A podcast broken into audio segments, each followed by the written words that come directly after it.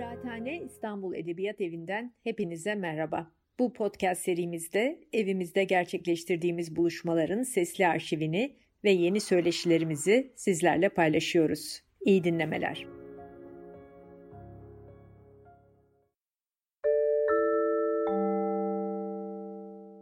Merhaba değerli izleyiciler. Ben Cem Alpan. Canlı yayınları Çağdaş Edebiyat dizisi editörüyüm. Ee, bu akşam Edouard Louis'nin Edi'nin Sonu adlı romanını e, birlikte konuşacağız ve tartışacağız. İki tane konuğumuz var. E, biri Rahime Öz e, Sarıçelik. E, kendisi Strasbourg'dan katılıyor, edebiyatçı. Birazdan e, özgeçmişini okuyacağım kısaca. Ve e, Ayberk Erkay e, kitabın çevirmeni olarak burada. Önce ben e, konukları biraz e, size e, tanıtmak istiyorum. Ayberk'le başlayayım. İlk önce sözü ona vereceğimiz için. Fransız edebiyatı çağdaş felsefe ve tiyatro kuramları eğitimi aldıktan sonra akademik ve sanatsal çalışmalarını bu alanda sürdürdü. Farklı batı dillerinden çok sayıda edebi eseri dilimize kazandırdı. Çevirdiği çok sayıda düz yazı ve poetik metin farklı yayın evleri tarafından yayınlandı. Çevirdiği kitaplardan bazılarını sayayım. Flaubert, Stendhal, e, Mallarmé, e, Valéry, T.S. Eliot, Aragon, Artaud, Vian Camus, Céline Genet, Perek e, gibi yazarlar. Batı edebiyatının farklı türlerine öncülük etmiş isimlerden yaptığı çevirilerin yanı sıra kıyıda kalmış metinler üzerine yaptığı araştırmalar, yazınsal çalışmalar da var. Şimdi izin verirseniz e, biraz da Rahime Sarıçelik'ten bahsetmek istiyorum. E, Türkçe öğretmenliği bölümünden 2003 yılında mezun oldu. 2010 yılında Türkçe öğretmeni olarak Fransa'nın Strasbourg şehrine geldi. Strasbourg Üniversitesi'nde e, bir Fransızca bir cümle var. Onu telaffuz etme riskine girmeyeceğim. 19. yüzyıldan 20. yüzyılda Türk romanlarında aşkın evrimi başlıklı yüksek lisansını tamamladı. 2020'de Sabahattin Ali e, kadının e, ve erkeğin kurtuluşunun savunucusu mu? Türk Edebiyatı'nda toplumsal cinsiyet ilişkilerini yeniden düşünmek konulu tezi savundu.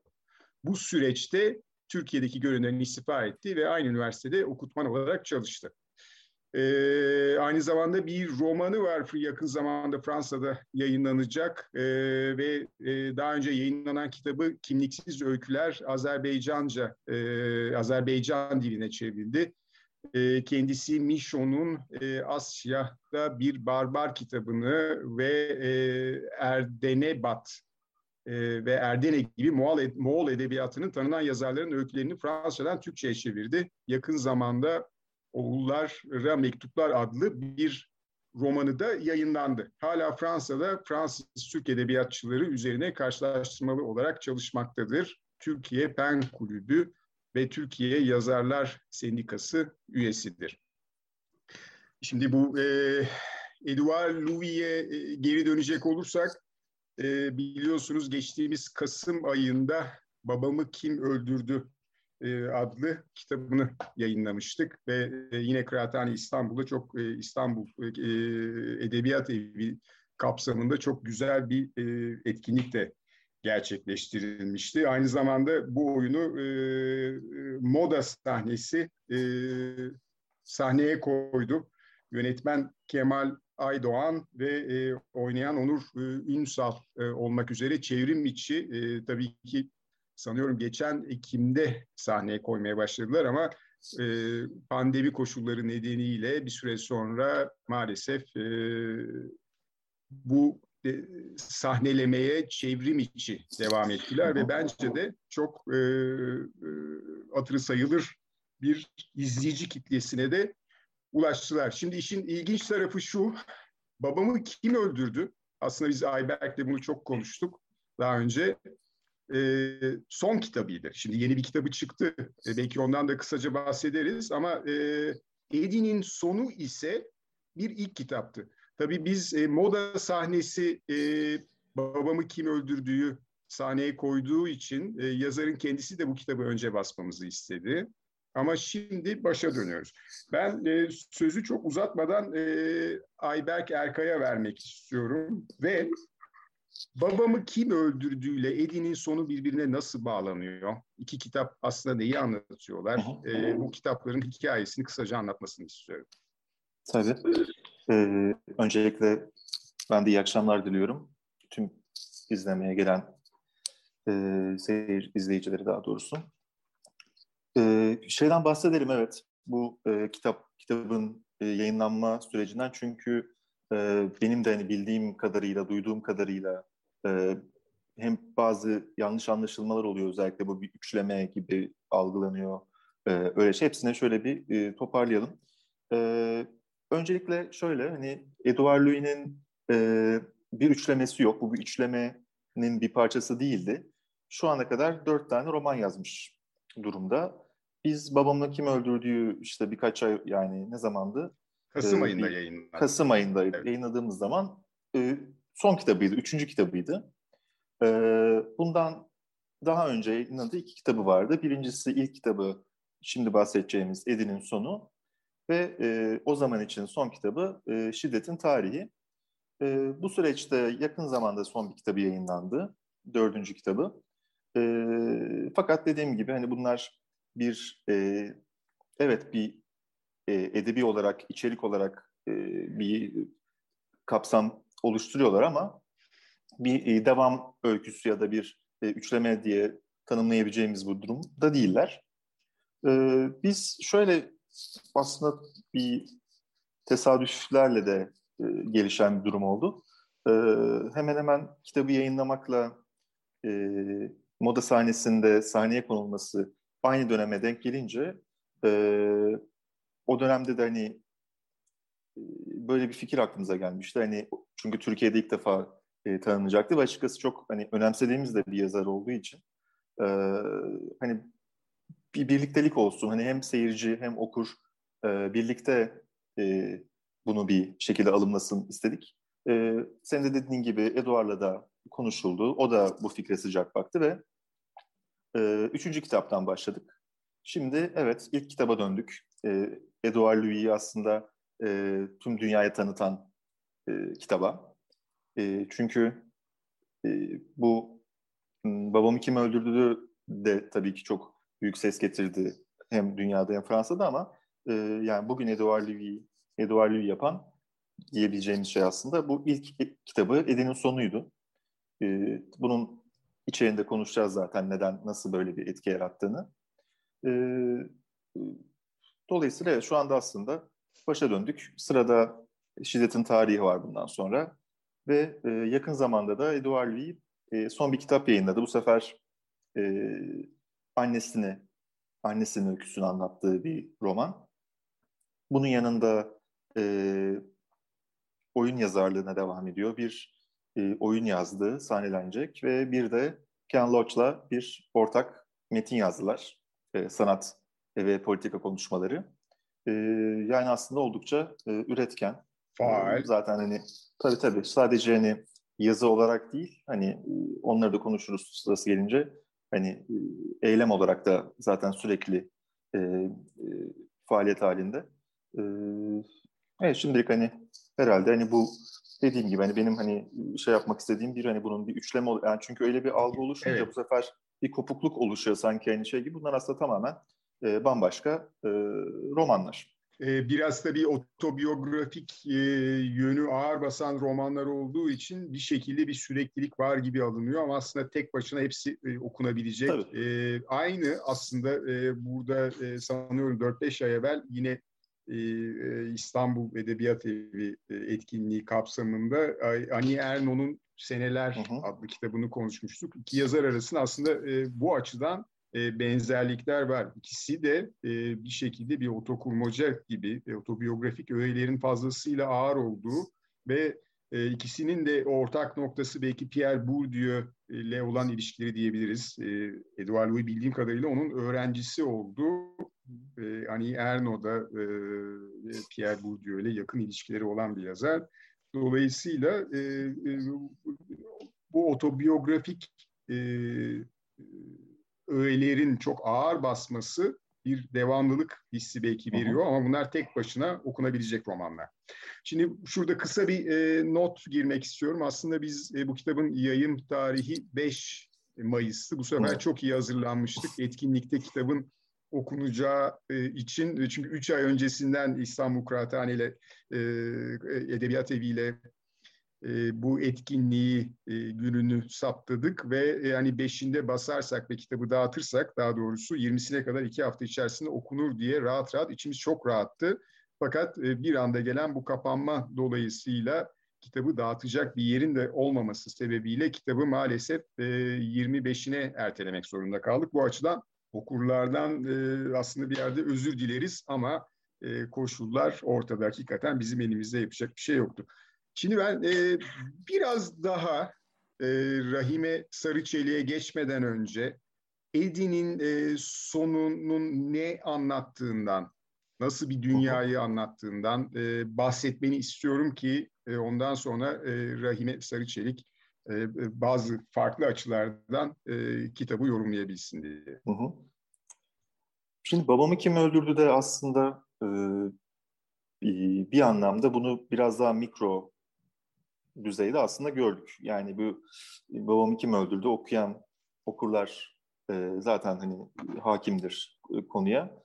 Hafif bir manifesto niteliğinde bir metindi. Çok da hani e, bazı sayı, bazı e, böyle sıkıştırılmış sanki böyle bir anda bir patlama gibiydi. E, Eden'in sonu aslında bunun e, genişletilmiş değil ama e, aslında o dünyayı çok daha kapsayıcı bir şekilde e, kendi dünyasını e, anlattığı bir roman. Şimdi şöyle, bir tabii ki özdeşlem öyküsünden bahsediyoruz. Kendi e, Edouard Louis Kuzeyli, Kuzey Fransa'da e, doğmuş, büyümüş, sonra Paris'e geçmiş, büyük şehire geçmiş.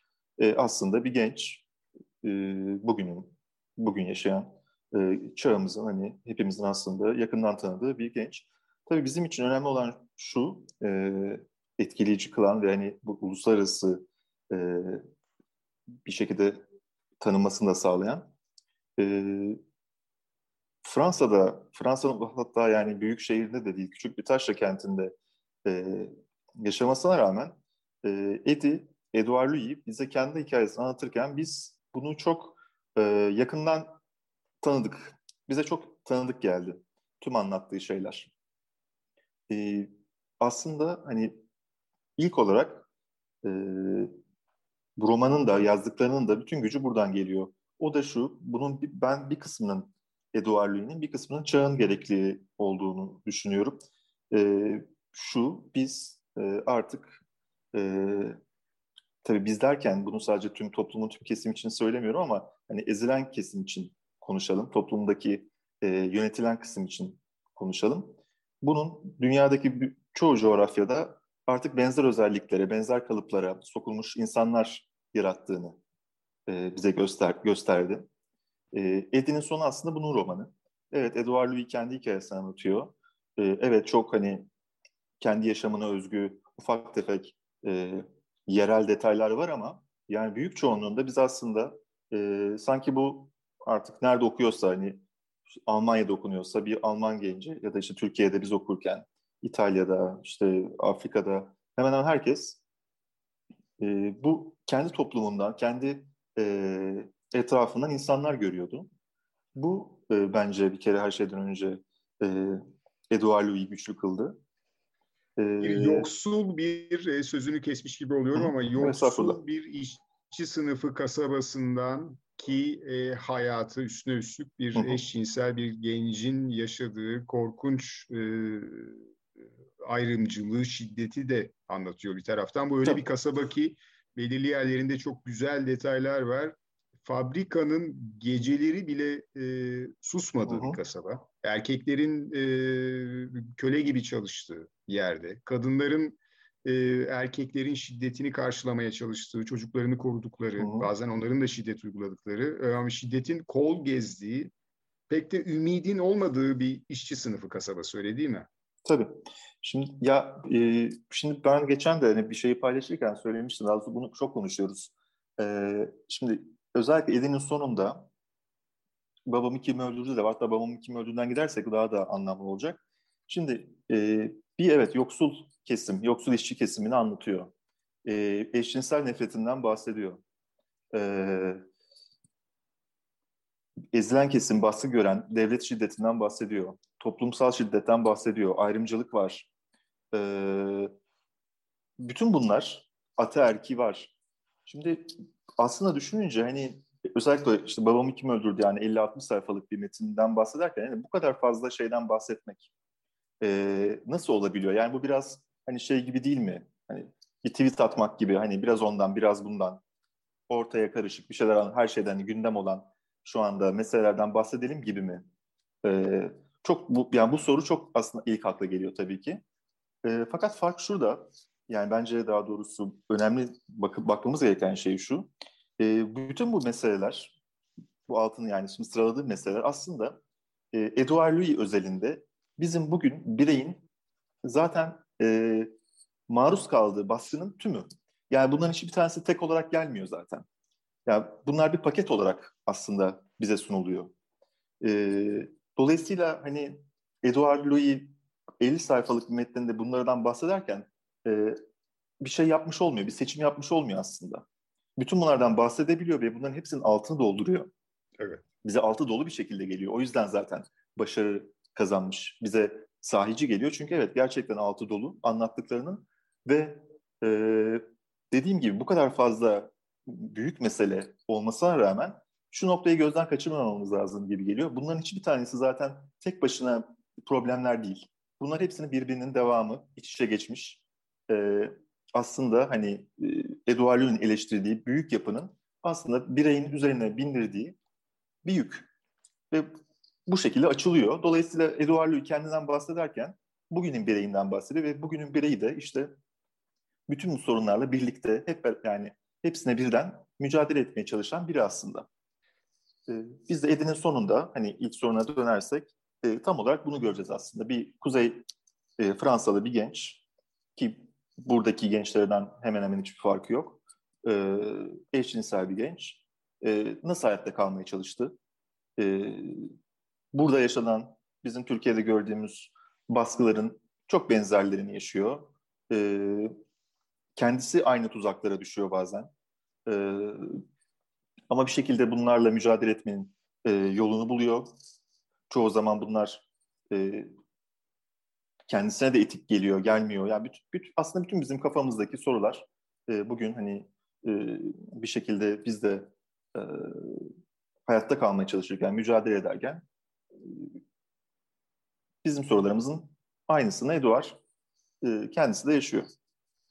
E, bir yerde e, romanı okurken özellikle ırkçılıkla ilgili e, kesimleri yani babasının ve oradaki erkeklerin Araplara ve göçmenlere duyduğu ırkçılığı anlatıp da onun aslında arka planını bize gösterdiğinde keşke hakikaten siyasetçiler bu kitabı okusa ve popülist siyasetçilerin neden güç aldığını, hangi güçlerden, kuvvetlerden güç aldığını e, görse diye elimde olmadan e, düşünmediğim değil. Bir tarafıyla da bu kitabın e, bir e, Bildungsroman bir tür olduğunu, bir yetişme, bir e, olgunlaşma romanı olduğunu da herhalde söyleyebiliriz. Öyle değil mi sonunda? Bir evet, evet, o eski gelen, o, evet, evet, o eski gelenekten de aslında besleniyor bir anlamda.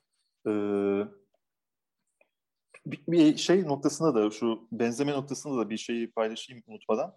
Ee, bu hmm, şimdi tabii kitapta hani çok bahset şey yani e, konuşmaların çok olduğu bir kitap. Yani daha doğrusu insanların dilinden e, sözlerin çok aktarıldığı bir kitap. E, ve de hani kitabı okuttuğum hani çeviriyi de daha önce okuyan birkaç insandan aynı tepki aldım ve o yüzden paylaşıyorum. Bu da e, bana ilginç geldi. Dediler ki e, bu konuşan insanlar sanki çok mu hani Türkçe konuşuyorlar? Hani sen mi böyle tercih ettin? Hani Türkçe'de hani çevirirken Şimdi öyle bir şey ki gerçekten hani şunu e, okurlar hissedebilir. Ya sanki gerçekten hani biraz fazla mı Türkçe hani bizim burada söylediğimiz hani çok kalıplaşmış laflar var işte. Evet böyle hani e, işte bazı stereotiplerin kullandığı kalıp cümleler. Ama gerçekten öyle değil. Yani zaten hani beni en çok etkileyen şeylerden bir tanesi bu roman üzerinde o.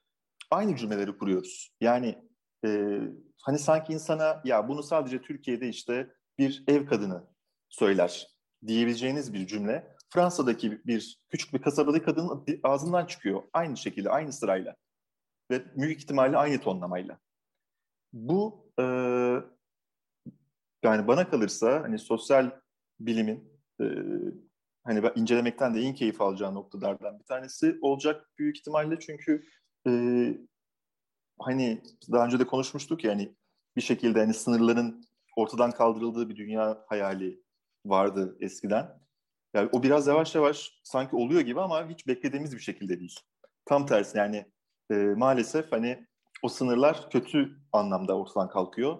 Herkes birbirine benzemeye başlıyor ama bu maalesef iyi yönde değil bir baskı sebebiyle. Yani insanlara bırakılmayan alanlar nedeniyle insanlar aynı cümlelere sıkışmaya başladı. Aynı ee, kalıplara sıkışmaya. Aynı kalıplara yani çünkü e, diyor yani acının dili aynıdır klişesi ama galiba doğru. Çünkü e, demek ki bazı baskı gören insanlar, bazı eziyetler, e, insanın hayatındaki bazı kısıtlamalar demek ki dilde karşılığını bu şekilde buluyor.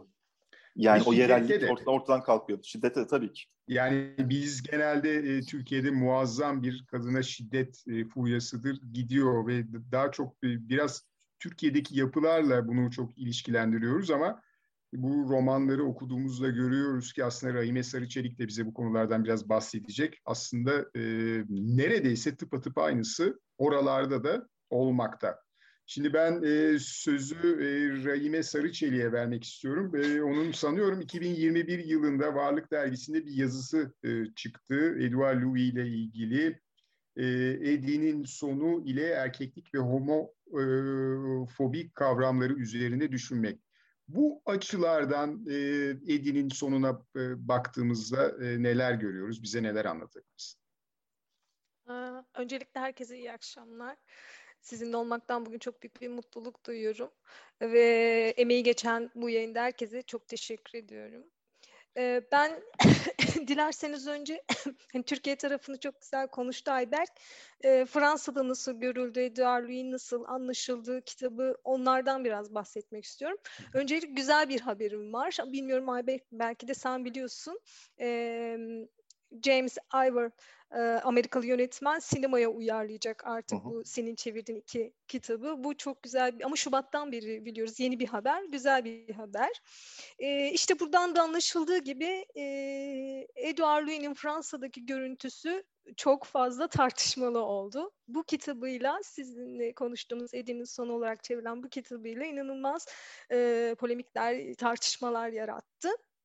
Bir taraftan pardon öksürük için. E, Edouard Louis'i şöyle söylemek gerekir ki Fransa'da genç ama gerçekten geleceği olan bir yazar olarak görüldüğünü artık kabul ediyorlar. Bunu ben e, söylemiyorum çünkü benim e, Fransa'da dikkatle izlediğim bir yayın var, edebiyat programı Le Grand Librairie. François Yunel bunu kendisi kendisiyle yaptığı dört dakika konuşmanın sonunda söyledi. Yani e, geleceği olan bir yazar olduğunu kabul ediyorlar. Ancak e, bu kitap ilk çıktığında işte ilk başta ailesi çok büyük bir yara aldığını söyledi. Ee, yani Edouard Louis'nin annesi Monique bu kitaptan zaten e, bahsedeceksin artık çevireceksin bu son kitap annesine demiştik. E, orada işte ben Edi'yi ve çocuklarımı büyük bir aşkla seviyorum. E, ben anlayamadım Edi neden bunları yazdı. Biz ne homofobik bir aileyiz ne de ırkçı bir aileyiz diye bir açıklama yaptı. Bayağı da bir sarsıldı yani. Sarsıldıklarını, yaralandıklarını bu kitaptan dolayı söylediler. Fakat işte bu bir de şunu da söylemek istiyorum. Edarlu'yu çünkü ama biraz belki de haklı çünkü senin de söylediğin gibi Ayberk tabii ki tamamen ailesinin bütün her şeyinden bahsediyor Edi bu romanda. Ee, okul şiddeti, homofobi şiddeti, okuldaki ailesindeki, Fransa'daki ve çevresindeki o küçük e, e, köydeki herkesin ne yaşadığını açık açık böyle anlatıyor. Bir çocuğun ağzından da dinliyoruz neredeyse. E, bu kadar açık bir şeyde aile kendini tabii ki biraz tehdit edilmiş gibi hissetmiş olabilir. Bir yerde ee, onların cinsel hayatlarından da bahsediyor. Çok, e, tabii, tabii, çok e, mahrem şey. e, detaylarda var Yalnız en kötü şey cümle yani birinci cümleyle zaten ben sarsılmıştım bu kitabı ilk elime aldığımda. Diyor ki yani hayatımda diyor çocukluğumun hiçbir iyi hatırası yok diye başlıyor zaten baştan. Korkunç bir cümle aile için öyle düşünüyorlar.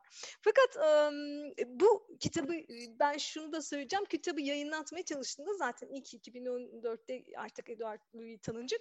Dedi ki bir programında gene galiba François Binal programında aynı programda söyledi. çok zorlanmış. Hiçbir yayın evi kabul etmemiş bayağı da bir hatta şey gerçek bir yaşam değil böyle bir şey yok. Yani böyle bir anlatım gerçek değil abartılı falan demişler ve reddetmişler. E, Söy'ü kutlamak gerekiyor çünkü bu durumda Söy gerçekten başarılı bir yapıta imza attı. E, 30 dile çevrilen ödül alan bir kere Pierre Genan ödülünü homofobiye karşı verilen güzel bir ödül bu Fransa'da.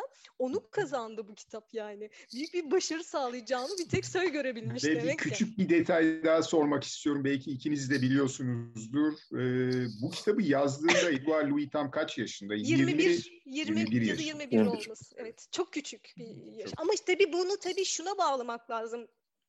Ee, e, Didier Erim onun hocası yani üniversiteye gitmesiyle Picard Üniversitesi'nde onunla tanışmasıyla hayatı değişiyor onun. Muhtemelen onun büyük bir etkisiyle bu kitapla ilgili de katkısından dolayı çok başarılı oldu. E, o, yalnız tabii kötü eleştirilere gene devam edeceğim. E, yazarlar, edebiyat eleştirmenleri Edouard Louis'i inanılmaz çok affedersiniz yargıladılar eleştirdiler. Bunlardan en kötü eleştiri yapanlardan bir tanesi Frederick e, Becbe'deydi ve o şöyle söyledi. Birinci kitaptan sonra babamı kim öldürdü çıkınca aa ağlak yazar geri döndü. Hay Allah kederli yazar Edouard Louis gibi yazılar ele aldı. Bir, bir tanesinde de şöyle dedi. Ha sen e, babanı kötüle kötüle homofobik, e, homofobik bir baba çıkar karşımıza Edouard Louis'de. Sonra da ondan af dilemek için e, babamı kim öldürdüğü yaz. İki yüzlü diye bir gerçekten böyle bir makale aldı. Fakat tabii e, hemen cevaplar gecikmedi. bir kere sürekli beraber olduğu, ondan çok beslendiği hocası e, sosyolog Geoffroy de Lageneri cevabı yapıştırdı. Sosyal e, medya üzerinden oluyor bu yazışmalarda. E, ve dedi ki yani bu yapılan yazı, bu yazılan yazı e, akıllara durgunluk verecek ölçüde kibirli ve gerçekten saldırgan bir yazıdır dedi. Fakat sonra e, Jiméry e, Colada da işte çok tarzının gerçekten tutarsız olduğunu, nasıl bir yazı biçimi o, o, olduğunu anlamadığını falan yazdı. Philip Lacan denilen e, bir yazar da gene entelektüel saçmalık olarak bütün kitabı entelektüel saçmalık olarak yorumladı ve şey diyor e, sosyolojiye şantaj. Bu da çok enteresan gelmişti ilk duyduğumda. Fakat fakat e, Edouard Louis tabii bence en önemli e, onun yardımcısı, hocası bugün e, doktora yapıyor Edouard Louis. E, e, Erimon'la birlikte başladılar 2014'te fakat bitmedi. Bitmiş olamaz yani de ben Türk haberlerine falan bakınca böyle bir detayı gördüm. Bitti falan yazdı. Yok mümkün değil. 2014'te daha yüksek lisansını yapmıştı. 2014'te başladılar. Onun e, Didier danışmanlığında yapıyor şu an. E, çok kullanıyor çok korunuyor ediyor Louis. Çok artık gerçekten etrafında güzel mesela Pierre e, yine e, kim kim var? E, Pierre Bourdieu'yu seven, Michel Foucault'u seven herkes Edouard Louis'i sahiplenmiş hı hı. durumda. Ve e, gene cevapları da Geoffroy de Laganer'in cevabından da anlayacaksınız. E, hep birlikte davranıyorlar. Hatta işte Pierre Bourdieu üzerine bir e, kitap kendisi oluşturduğu Hı-hı. bir ko- koleksiyon evet e, ve e, ve şey çok enteresandı benim için bunu görmek o dönemde 2019'da yine a, filozof Marcel Gouchet e, bir her zaman yapılan bir konuşma var Le Rendezvous de Histoire festival bu. Bu festivalde konferansın açılışını yapacaktı. Konu, açılış konuşmasını kendisi yapacaktı. Fakat Edouard Louis e, yaklaşık e, 20 20 kişi civarında bu tabi hocaları da birlikte ondan destek vardı. E, bu konuşmanın olmaması gerektiğini, onun açılış konuşması yapmaması gerektiği konusunda bir boykot yaptı ve herkes ondan yana çıktı ve neden? Çünkü bu kişi e, daha çok böyle hani feministlere karşı LGBT LGBT e, gruplarına karşı işte Michel e, Foucault'u anlamayan ya da işte buna karşı daha sağcı bir tip olarak görüldüğü için bu konuşmayı asla yapamaz dedi ve kazandı. Benim söylemek istediğim Edouard Louis, sizin de biraz önce e, söylediklerinize dönecek olursam homofobi vesaire, buradaki görünümüyle e, kendi cinsel yönelim e, tercihiyle e, çok eleştirilse de ancak çok her yerde. Bugün Edouard Louis üzerine konferanslar yapılıyor. İşte benim yazdığım gibi e, makaleler yazılıyor. Üniversitelere davet ediliyor. Ve bu insanlarla, sosyolog ve filozoflarla ortak çalışmaları imza atıyor. Kendisi de akademisyen Hı-hı. olacak yakında zaten. Yani sözünü kesiyorum ama bu zaten hani hani bir e, aslında geleneğin devamı değil mi? Yani çünkü biz e, özellikle Fransa özelinde hani e, bu tip yazarı hani yazardan da biraz bağımsız olarak hani eylem insanını Hı. ve arkasına kitleleri alan işte Sartre gibi evet. ondan sonra Foucault gibi hani illa yazar ya da hani edebiyatçı anlamında değil hani e, entelektüel dünyada hani sadece yazdıklarıyla ürettikleriyle değil kişi olarak da arkasına kitleleri alan bir geleneğin devamı aslında. E, bu açıdan da hani bu tabii şey de olabilir hani e, bu izlenen bir Eduard Louis e, açısından bir taktik de olabilir. Ama bu şey yani sonuçta e, böyle bir gücü var. Bu e, şu anda o kesin. Ama gerçekten yani... bir, bir şans da aynı zamanda. Çünkü bu tarz yerlere ben kendi akademisyen tarafından düşün e, konuşacak olursam girmek çok zor. Kabul edilmek çok zor. Tabii. İçlerine almıyorlar yani. Özellikle Fransa gibi hani katı aşırı katı. Çok daha zor evet, yani. Bedenin tepkisi de zaten bir parça bu konu hakkında fikir söylüyor. Şimdi sen de bana Begbede hakkında konuşurken sanki e, romanda özellikle Edouard e, Louis karakteri, Eddie karakterinin babasının burjuva düşmanlığından e, e bahsediyordu. Bekbe de bana tam böyle bir burjuva yazarı e, görünümü verdi. O bakış açısıyla belki bu kitabı hakikaten mahkum etmek işte kendi kriterlerince mümkün. Ama zaten Eddie'nin çok karşı olduğu, zaten e, bir, bir e, şey yaptığı bir, bir düşünce bu. Yani bir yerde Bede gibi bir yazarın Edouard Louis'i eleştirmesine ve küçümsemesine çok şaşırmamak lazım gibi e, düşün görüyorum ben evet. bir taraftan. Bir taraftan da Edi e, Ayberk'in söylediği gibi ya bir bir bir e, Edouard Louis e, bir kamu entelektüeli e, aslında etkisini kaybettiğine dair e, kitaplarda yazıldı. E, Richard Sennett başta olmak üzere ama sanki yeni tür bir kamu entelektüeli gibi bir e, e eylem adamı gibi gerçekten ve e, bu kimliğiyle de çok öne çıkan biri aynı zamanda öyle değil evet, mi? Evet çünkü bir de e, belki bahsedeceğiz erken girmiş olabilir ama bir de Jilejon hani sarı yelekliler hareketiyle de hemen evet. birden e, patladı. Ona geleceğiz onu çok açmayacağım ama ben şeyi de merak ettim. Hani e, kişilerin kritiklerini özellikle edebiyat eleştirmenlerini dinledikten sonra dedim ki Edouard Louis kendi konuşmalarında kendi yazdıklarını nasıl anlatıyor? Neye sığınıyor? Ne yapmaya çalışmış? Onu kendisi e, çok böyle bazı güzel cümlelerle anlatıyor ve hep aynı şeylerden zaten Ayberk dinledi dinlediysen hep aynı şeylerden bahsediyor. Bütün programlarda işte e, çünkü derdi aynı ve bunu sürekli anlatmaya çalıştığını gördüm. E, diyor ki mesela ben edebiyata kızgındım çok kızgındım. Benim, benim yazdığım şey edebiyata bir kızgınlık e, e, noktasında çıktı. Ve diyor ki kızgınlık da aslında dünyayı tanımaya başlamakla başlıyor. Ve ben dünyayı keşfetmeye başladığımda çok kızdım. Çünkü şunu düşündüm diyor Edouard Louis e, Eddy'nin sonunu yazarken. E, edebiyatta ne yok? Kim yok? Ve diyor edebiyatta annem yoktu, babam yoktu, ben yoktum.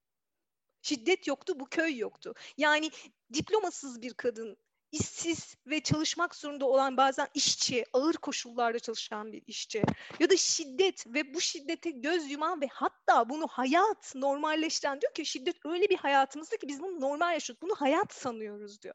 Ve ben bunları düşündüm ve bunları Edouard Louis'de e, Edin'in sonunda yazmak istedim diyor. Özellikle homofobi bu, bundan kim bahsediyor diyor ve ben bunları bağırmak istedim şeklinde söylüyor. Bir de Sart'a hemen e, geçiyor zaten Ayberk de söyledi. Onun edebiyata diyor edebiyat zaten her zaman politik bir e, etkinliğin taşıyıcısı. Sart'ın söylediği gibi diyor. Ve ben de diyor edebiyatın tamam her şeyi değiştirmeyeceğini Sart gibi biliyorum ama gene de çok önemli bir noktada durduğunu biliyorum ve ben bugün onu kullandım diyor. Hatta bazıları şunu soruyordu. Sosyolojik bir çalışma mı, roman mı, yani edebiyat mı, sosyoloji mi nedir? Yani siz solcu musunuz, nesiniz siz falan. O da dedi ki e, ben e, sol, solculuğu şöyle görüyorum. Benim solculuğum, evet solcuyum ama benim solculuğum bütün şiddet biçimlerine karşı çıkmak, karşı durmak. Edward Louis'nin de e, bu konudaki görüşü bu. evet, evet şeyde de e, özellikle yani tabii şöyle de bir e, gücünü aldığı nokta var. Tabii genç bir yazardan bahsediyoruz ve hani e, Twitter'ı, Instagram'ı çok etkin kullanıyor aynı zamanda. Yani e, şimdi tabii Begbede gibi yazarları hani biraz da e, aslında korkutan taraf o. Çünkü e, hani köşesinde kalan hani sadece gazetedeki bir sütunda cevap veren biri değil. Yani bir şey söylüyorsun, akşam Twitter'dan cevabını veriyor sana. Yani bu aslında e, yani bir anlamda e, tabii Fransa'da, Fransa özelinde bir anlamda İngiltere'de de e, çok e, malum şeyler var yani çok kafada hala e, belirli e, katı yazar, sanatçı tanımları var. Bunlar çok e, kapalı zümreler. E, işte ve hani burjuva zümreler. E tabi buraya bu güçlerini kaybetmek istemiyor buraya e, şey olan e, yazarlar, sanatçılar. E, Edouard Louis gibi e, tipler bunları çok açıkça korkutuyor. Çünkü e, çok açık bir şekilde değiştiriyor. E, evet. E, bu sistemi, bu yazarlık tanımını, sanatçılık tanımını hani sanatçı zaten e, edebiyat dışında hani çok daha hani tabii ki özgür ve hani e, böyle bir şeye sahip, profile sahip ama özellikle Fransa gibi hani katı edebiyat ülkelerinde yazar hala çok şey bir heykel gibi. Yani e, bu bunu değiştirmesi e, açısından da çok önemli aslında. Şöyle diyebilir miyiz? Biraz da e, roman sanatının orta sınıfın yükselişiyle e, kazanılmış bir e, bir kültürel bir, bir kazanım olduğu söylenebilir. Orta sınıfın yükselişiyle roman hı hı. E, sanatını geliştirdiği söylenebilir. Ve e, bir yerde Edouard Louis de bu orta sınıf ideolojisini çok temsil eden e, aslında edebiyatı sevmiyorum derken yazarları ve o edebiyatı sevmiyor aslında öyle değil mi? Tabii tabii. tabii. Hani bunu da belki konuşuruz. Hani sonuçta evet. bir direniş edebiyatından bahsediyoruz. Hani e, Edouard Louis derken bir isyan edebiyatından bahsediyoruz. Ve bu e, daha önce de tabii ki yapıldı. Yani sanayi devriminden sonra e, sürekli olarak karşımıza çıkan ama e, dediğin gibi hep bir orta sınıfın içinden yazarlar. Bir hani uzaktan bakarak bu direnişi bize anlattılar daha çok. Hani son 50-60 yıla gelindiği zaman içeriden anlatılmaya başlandı ve hani aslında yeni yeni e, işçi sınıfının içinden hani Edouard Louis gibi bir yazar aslında kendi e, dünyasını anlatıyor.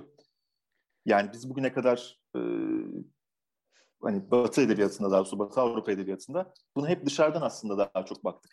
Evet yani işçi sınıfı tabii ki anlatıldı, ele alındı ama hep dışarıdan ve tabii ki dışarıdan bakıldığı zaman da biraz üstten bakan bir gözle anlatıldı.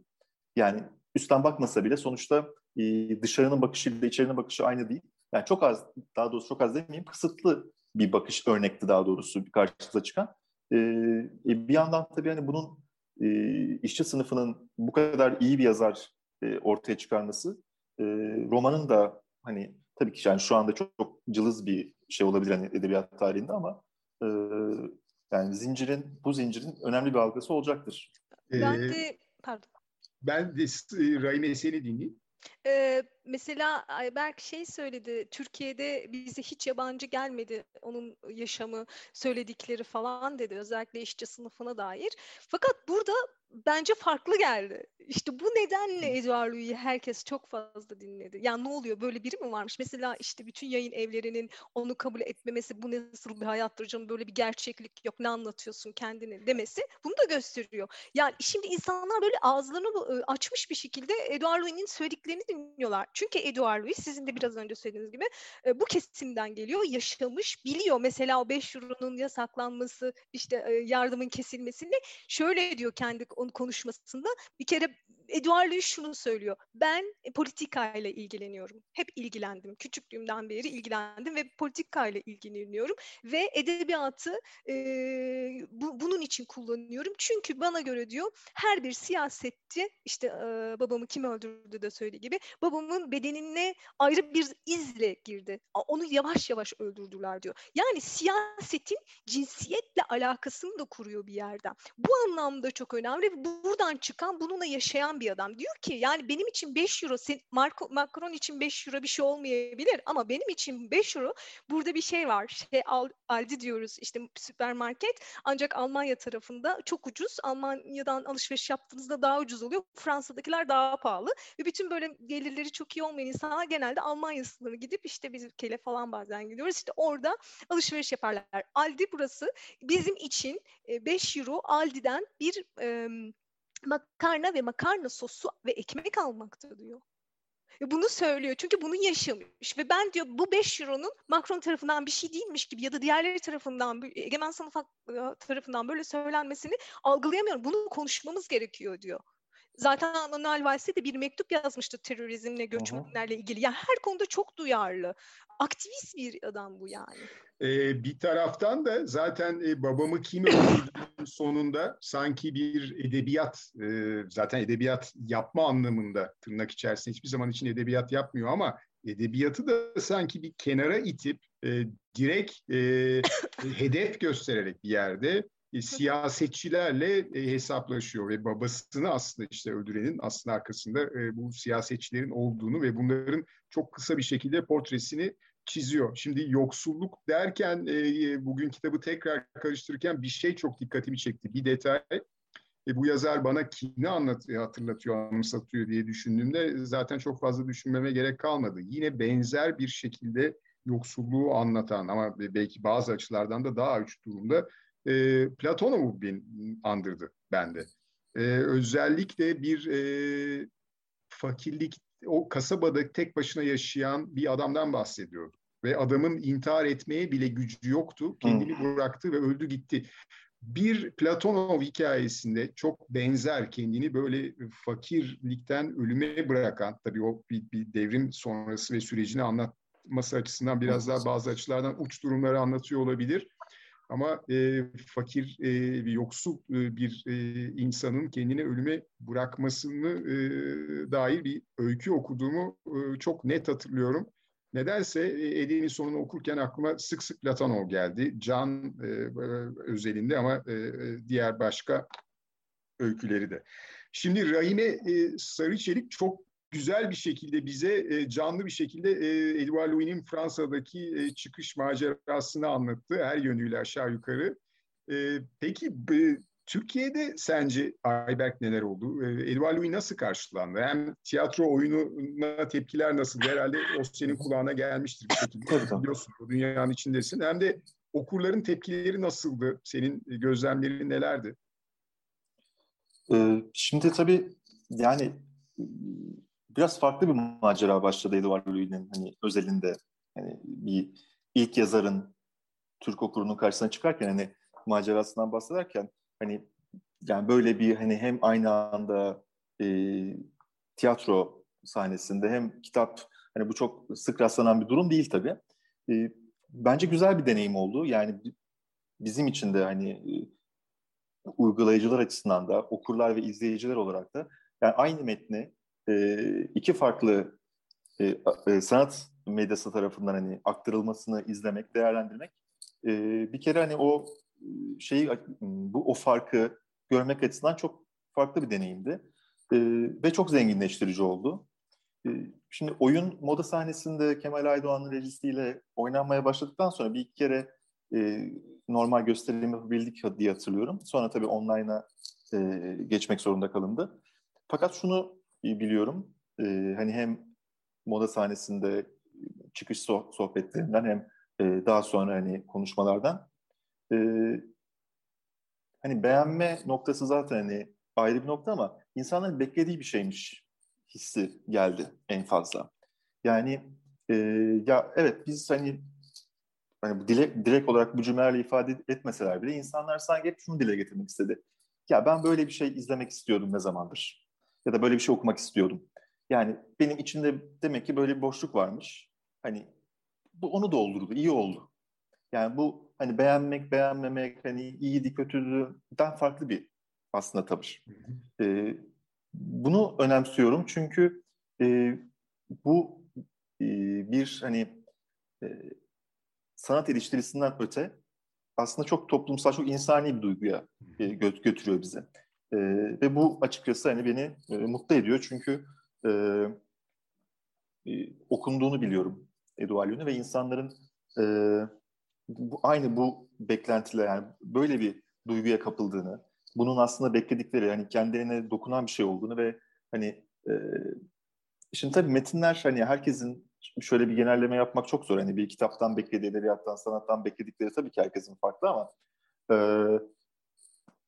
bu hemen hemen her açıdan e, insanların e, beklentilerini karşıladığı gibi geliyor bana. Yani edebiyat okurunu bir edebiyat metni olarak da doyurduğunu düşünüyorum. E, o içeride birikmiş hani e, sıkıntıyı, o biraz öfkeyi e, paylaşma olma, paylaşmış olma duygusunu insanlarda e, yaratmış olduğunu düşünüyorum. Bunu bunu gördüm. E, hem oyunda hem e, kitaptan, kitabı okuyan insanlardan edindiğim şey bu.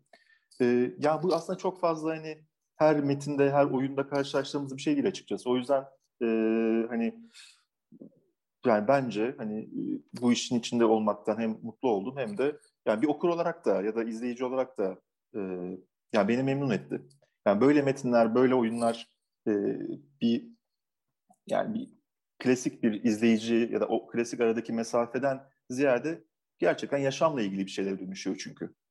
Yani bunu alıp başka bir yere taşıyorsun çünkü. Yani Edward Louis'den işte babamı kim öldürdüden edindiklerini insanlar başka yere taşı, taşıyabildiler. Sohbetlerine taşıdılar. Ee, işte anılarına bir, bir şeylere yani orada kalmadı. Ya da, Bu güzel ya bir şey. da kendi kendi deneyimlerini e, anlam verebildiler. Hı E, onu Edouard Louis'nin anlattığında bir yerde e, bir yerde sanki Edouard Louis e, kendi tecrübesini bir taraftan çok nesnelleştiren de bir yazar. Belki çok iyi bir sosyoloji eğitimi almış olmasının da getirdiği bir özellik. Evet. Yani bazı şeyleri öyle bir tanımlıyor ki e, artık o Edouard Louis'nin tanımladığı e, çerçevenin dışında o iş e, olguya bakamaz hale geliyoruz. Kristalize ediyor resmen. E, insanlar da belki kendi deneyimlerini bir şekilde daha nesnel bir şekilde e, e, anlatıldığını görüp bir özdeşleşme yaşayabilirler. Senin söylediklerini bir şekilde desteklemek, e, destekleyecek bir e, tecrübe ben de anlatayım. Bir kitap kulübü beni davet etti. Edward Louis, e, babamı kim öldürdüğü konuşmak üzere. Geç vakitti de hakikaten de aslında e, çok yoğun olduğum bir dönemde ama ben de katılmak istedim ve e, e, kitabı konuşmaya başladık. Ben biraz anlattım. O, okurlar e, kulübün diğer üyeleri e, dahil oldular ve bayağı bir konuştuk ettik ve bir noktasında e, moderatör dedi ki ya ilk defa bir kitabı konuşurken kitabın çok dışındaki şeyleri de konuştuk. Ne konuştuk? İşte psikoloji konuştuk, sosyoloji, sınıf ayrımı, kapitalizm, e, baskı, şu bu falan. E, Edouard Louis'nin e, böyle bir e, yönü kesinlikle var. İnsanları harekete geçiren ve e, düşünmeye iten e, bir tarafı var, bir yönü var. Şimdi tekrar Rahime e, Sarıçeli'ye dönelim. E, ve istiyorsan sen kendi e, yaptığın çalışmalardan, Edouard Louis üzerinden yaptığı çalışmalardan biraz bahset. E, demin e, konuya girerken sorduğum gibi. Bu durum tam yani kendi yaptığım çalışmalardan bahsetmek tamamen işte Ayberk ve sizin şu an anlattığınız şeyi toparlamak gibi olacak bence. Çünkü e, bunun bir sebebi var. Yani neden Edouard Louis'i konuşurken başka başka şeyleri de açıp konuşabiliyoruz ya da neden herkese bu derecede dokunabiliyor onun yazdıkları ya da hangi ülkede olursa Fransa ya da Türkiye. Bunun bir açılımı ben kendimde çalışmalarımla yapmaya çalışmıştım. Bundan bahsedeyim. Ben Edouard Louis ile e, bir inisiyasyon grubum vardı üniversitede ders verirken yani yabancılara Türkçe öğrettiğim bir ders. Orada benim hep böyle çok şanslıydım. Benim çok yaşımdan büyük kişiler, işte mesleği olanlar, başka işleri olan insanlar Türkçe öğrenmek, zevk, zevk için Türkçe öğrenmeye geliyorlardı.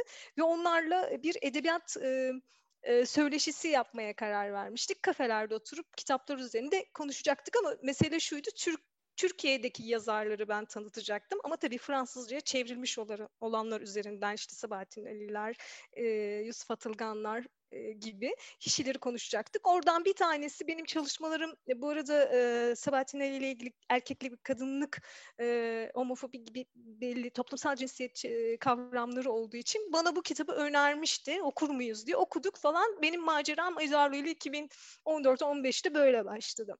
Fakat sonrasında e, ben onu okuduğumda bunu Türkiye'ye yazmam gerektiğini anladım. Çünkü e, anlattığı kitap zaten Edward Louis'nin işte sizin çevirdiğiniz Edin'in sonu kitabında e, değil mi Ayberk? Her neredeyse bölümde kadının rolü, erkeğin rolü diye parantez içerisinde yazıyor. E, bu çok dikkatimi çekmişti. Burada zaten konuşmasında da dinlemiştim ben Edouard Louis. Diyor ki bana bu kitap tam erkeklik e, hastalığını anlatıyor diyor. Eril bir dünyadaki erkeklik hastalığı, babasını da böyle görüyor. Erkeklik hastalığı, homofobiye karşı çıkan cinsel yönelimleri hiçbir şekilde kabul etmeyen bir erkeklik hastalığını anlattım burada diyor ki gerçekten Hı-hı. öyle. Çünkü bir süre kendisi için... de pardon sözünü kestim ama bir süre kendisi de muzdarip zaten aynı hastalıktan. Evet, e, kısa bir süre romanın sonlarına doğru böyle bir e, şey yaşıyor. Kendince o role çünkü, girmeye tabii, çalışıyor ama. Çünkü yani baskın şeyin olduğunu biliyor çünkü hani hayatta onu başarıya götürecek evet. ve haklı olarak onu edinmeye çalışıyor. Ee, ama tabii... Ben, evet. Ee, Ve böyle, bedeni isyan ediyor öyle değil mi? Yerde. Tabii şey çok güzel bir şey söylediniz Cem Bey. Diyor ki kitabında hatırlarsın abi bu beden benim için artık bir yüktür diyor taşıyamayacağım bir yüke dönüştü diyor. Ya çocuk bedeni ve çocuk aklıyla bunları söylüyor ve ben çok etkilenmiştim. 10 e, kaç yaşında bir çocuğun bunları düşünüp bunları yaşaması bence korkunç bir durum. Ben işte bu şu o şekilde e, Türkiye işte var dergisine bunu ya, yazdım. Sonrasında e, Strasbourg Üniversitesi'nde bir konferansta konuştum da çok enteresan bir şey bunu söylemek istiyorum. Çünkü uluslararası bir konferanstı ve e, tabii dünyanın her birinden birileri gelmişti. Çok güzel arkadaşlarım oldu. Özellikle İsrail bir grubu vardı. O, onlarla çok e- eğlenmiştik, konuşmuştuk. Birçok şey paylaşmıştık. E, bu konferans sonrasında Sabahattin Ali ve Eduard Louis'deki kadınlık, dışlanan kadınlık ve erkeklik üzerine konuşuyordum. Ee, ve tabii homofobi. Ee, herkes dikkatle dinledi. Sonuçta çıktık falan. Büyük bir e, sorun kalabalığı geldi sonra bana. Tabii çıktık bittikten sonra yemek aralığında falan çay içerken. Onlardan bir tanesi e, gidecek artık iki gün sürmüştü konferans. E, İsrailli bir e, kadın akademisyen arkadaş şöyle söyledi bana. Yani konuşma gerçekten çok güzeldi falan dedi. Ancak Rahime kadın kadındır, erkek de erkektir bunu unutma deyip bana bir selam çakıp gitti. Şimdi buradan nereye geliyoruz? E, çünkü neden konuşuyoruzun cevabını ben kendimce şöyle verdim. Bugün hiç durmadan Türkiye'de, Fransa'da, dünyanın her bir yanında toplumsal cinsiyet meselesinden, eşitliğinden konuşuyoruz. Kadın cinayetleri, e, Fransızca feminisit dedik. konudan konuşuyoruz. Homofobiden konuşuyoruz. Yani aslında bugün herkesin dillendirdiği ve müzdarip olduğu, az ya da çok çözmeye çözüm aradığı, işte birçok feminist hareketlerin olduğu bir e, dönemden geçiyoruz. Bugün İstanbul Sözleşmesi Türkiye'de mesela e, işte feshedilmesi falan bunlarla ilgili konuşuyoruz. Eduardo çok düştü yani bunun üstüne. Onun anlattıkları toplumsal cinsiyet üzerinde konuştuğumuz mevzuların her biri şiddet, e, iktidar. İktidar cinsiyetle çok yakın ilişkisi vardır yani. Bu, bu nedenle e, bu, bu, bu kurguyu yapmış e, Eduard Cinsiyetle siyaset, iktidarın baskısıyla e, cinsiyetin nasıl da yok olduğunu görmezden geldi. Çünkü işine gelmez bir aile kavramını desteklemek varken siz eşcinselin yaşamını destekler misiniz devlet olsanız? E, bu nedenle iktidar ve cinsiyet ve beden üzerinde konuşuyor bence Edouard Louis. Mesela şimdi Fransa'daki tarafına bakalım. Biraz anlatayım size toplumsal cinsiyet meselesine Türkiye'deki gibi nasıl bakıyorlar. Aynı şeyleri konuşuyoruz. Türkiye'de aynı şeyi konuşuyor, Fransa'da aynı şeyi söylüyor. Fakat farklı şeyler var. Yani burada toplumsal cinsiyetten korkuluyor, evet. 2016 mıydı 17 miydi ben test çalışırken bununla ilgili çalışmalardaki bütçeyi kestiler. Azalttılar. Korku hatta bir tane e, not almıştım. Cecil Duma e, gazeteci 2016'da şöyle bir şey yazdı. E, toplumsal cinsiyet teorisi neden korkutuyor? Hatta işte bununla ilgili Papa François. Burada şey dersler veriliyordu toplumsal cinsiyet işte küçük çocuklara okullarda işte oğlanlar erkekler bebeklerle oynuyor. Kızlar işte erkek işlerini yapmaya çalışıyor. İşte itfaiyeci neden erkektir? İşte kız kız kızlar da yapabilir bu mesleği gibi bilinç uyandırmak için dersler veriliyordu. François François Papa ve tabii ki dindar kesim aileleri buna şiddetle karşı çıktı ve homo, homo, e, homoseksüelliği besliyorsunuz, cinsel yönelimleri besliyorsunuz dediler ve bu bir polemiğe dönüştü. Kadın cinayetlerine gelecek olursak, bakın aynı şey burada da var. Mesela Emine Bulut cinayetin aynısını burada yaşadık gördük. Mesela Melek İpek var en yakın zamanda tahliye oldu. Ee, onun karşılığı burada Jacqueline Sauvage'dı. Uzun bir zaman yani eşini öldürmek zorunda kalarak öz savunma yapan kadındı. Ve uzun bir süre bununla ilgili konuşuldu. Hatta çocukları bir uzun bir e, zaman Edouard Louis'nin annesi gibi şiddet gördüğü için e, öldürmek zorunda kalıyor kocasını ve Hollanda Frans Hollanda gidip e, çocukları annesinin affedilmesini dilediler ve affedildi tabii. Hatta burada bir de bir femen grubu var biliyorsunuz kadınların e, e, Ukrayna kökenli bir e, hareket biliyorsunuz. Feminist hareket bu. Bu, e, bu, bu, bu bunlar çok büyük eylemler yaptılar. Jacqueline için de mesela e, hapishaneye gidip e, sembolik bir tünel kazmışlardı. Hani çıksın falan diye. Femen grubunda bu arada Sofia Set var. E, kendisi e, Femen grubunu gerçekten yönlendiren o grubun başkanı sayabileceğimiz bir kişi. Ve onunla geçenlerde İstanbul konuş İstanbul Sözleşmesi'ne dair konuşmuştuk. Hani Türkiye'deki İstanbul Sözleşmesi'ne dair ne yaptınız diye sormuştum. O da Almanya'da işte 10. yılı olması sebebiyle İstanbul Sözleşmesi'nin Almanya ve diğer ülkelerle ortak bir şey yaptık. Bu sene Fransa'da bir şey yapmıyoruz falan diye bir cevap vermişti. Yani şunu söylemeye çalışıyorum ki neredeyse her şey aynı fakat nedir farklı olan? Bunlar yaşanırken bir taraftan burada konuşuluyor. Nasıl konuşuluyor? Mesela burada bir kere en başta Marlene Schiappa denen bir kadın bakan var. Kadınlık erkek eşitliği ve mücadeleden sorumlu bir bakan bu. Ve ben ilk e, LGBT grubuyla ilgili bir şeyler yazmaya çalıştığımda onu araştırdım da şöyle bir şey görmüştüm. Tam kapan şeydi karantina döneminin ilk zamanı e, onur yürüyüşüyle ilgili bir mektup yazdı LGBT gruplarına, derneklerine ve ben mektubun e, böyle karşısında hayran hayran baka kalmıştım. Çok özür dileriz. Biz de istiyoruz sizinle yürümeyi. Bu güzel gününüzün gerçekten kutsallığına inanıyoruz. Ama pandemi var. Lütfen kendinize dikkat edin. Pandemi çıkınca birlikte yürüyeceğiz gibi böyle empatili, çok böyle ikna edici bir mektup kaleme alıp yazabildi. Yani bir, bir diğer şey mesela en son 17 Mayıs Uluslararası Homofobi, Bifobi, Transfobi Karşıtı Günü olması sebebiyle Strasbourg bugün benim yaşadığım yerin pardon affedersiniz belediye başkanı kadın Florina Varians homofobi ile ilgili e, söyleşilere falan katıldı. Yani burada eylem var. Bir şekilde sizi duyan var. Edouard Louis'i istemeseler de dinliyorlar. Edouard Louis her yerde konuşabiliyor. Konferanslara katılıyor, üniversitelere katılıyor her yerde. Fakat ben işte bakıyorum bizde Türkiye'deki karşılığındaki kişiler nerede? Mesela geçenlerde bir baktım kaç tane e, şu an gerçekten LGBT grubu olarak yazan yazarlarımız var diye. Yani neredeyse hiç kimse yok. 4-5-6 tane kişi hepimiz biliyoruz. artıyor, gördüm. çoğalıyor aslında. Yani bir şeyler de evet. burada çok değişmekte ve çok, çok, çok e, ciddi bir e, aslında direniş var. Fakat özellikle son zamanlarda sanıyorum e, karşılarındaki yapılar, karşılarındaki güç çok daha sert, çok daha amansız e, ama e, ona rağmen e, kadına şiddet konusunda da işte İstanbul Sözleşmesi'nde olan bitenleri anlattın. Gerçekten olağanüstü bir direniş gösteriyor evet. kadınlar. E, zaten... Her alanda çok ciddi bir direniş var ama belki de e, yani bunun olması da yakındır. Edouard Louis'nin karşılığında e, e, konuşmuştuk seninle bir Türk yazar aradık. Tabii ki e, aklımıza bir takım isimler geliyor. Amerika'da bir G edebiyatı var. Ama Türkiye'de e, mesela yazarlar öyle anılmak istemeyebiliyorlar. İşte Yalnız ben de edebiyatları Evet, o zaman sen devam Pardon. E, yok ben mesela geçen çok üzülerek bir haber okudum. Ufacık bir okudum. Gerçi çok da ayrıntıya girmedim. Çağla Akalın diye bir trans e, oyuncu varmış galiba.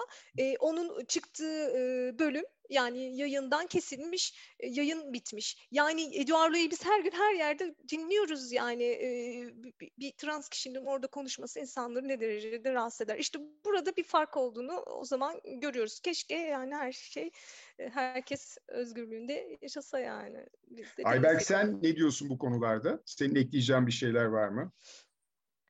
Hmm, yani ya tabii şöyle hani şimdi iki ülke arasında ya da farklı ülkeler arasında bu Hmm. yani özgürlüklerin ya da kısıtlamaların tabii dozajı çok, çok e, farklı oluyor. E, yani e, yani bizim Türkiye'nin içinde bulunduğu koşullar e, yani Fransa'yla hani ne zaman eşitlenir ya da hani daha iyi anlamda e, o şey ne zaman sahip olur hani bilmiyorum. Tabii o çok zor bir sorunu cevaplamak ama e, yani şuradan bakmak lazım. Hani Edouard Louis özelinde de e, ya Fransa'da tabii e, Edouard Louis gibi bir, bir yazarın hani e, bu kadar talep görmesi, okunması e, ile hani Türkiye'de e, talep görmesi hani bir değer olarak da hani kıyaslama yapabiliyoruz belki. Hani burada biraz daha değerli geliyor bana en azından şimdilik e, bizim açımızdan. Yani e, çünkü hani burada hani sanki bazı şeyleri biraz daha fazla ihtiyaç var gibi. E, özellikle sanatın her alanında. E, hani bir şekilde hani çoğulluk e, beraberinde üretimi de getiriyor, cesareti de getiriyor e, peşinden gelenlere. E, hani dolayısıyla hani, e, çeviri e, aslında çeviri edebiyatı hani bu açıdan bence kıymetli. Çünkü evet hani biz bu ülkenin vatandaşları olarak herkes bazı bir malum korkular ve şeyler yaşıyor.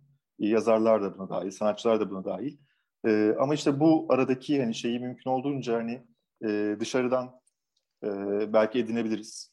E, Edouard Louis de hani bu açıdan hani bu, bunun gibi örnekler bence hani önemli. Bizim için hani e, bu açıdan hani bir kat daha değer, değerli oluyor diye düşünüyorum. E,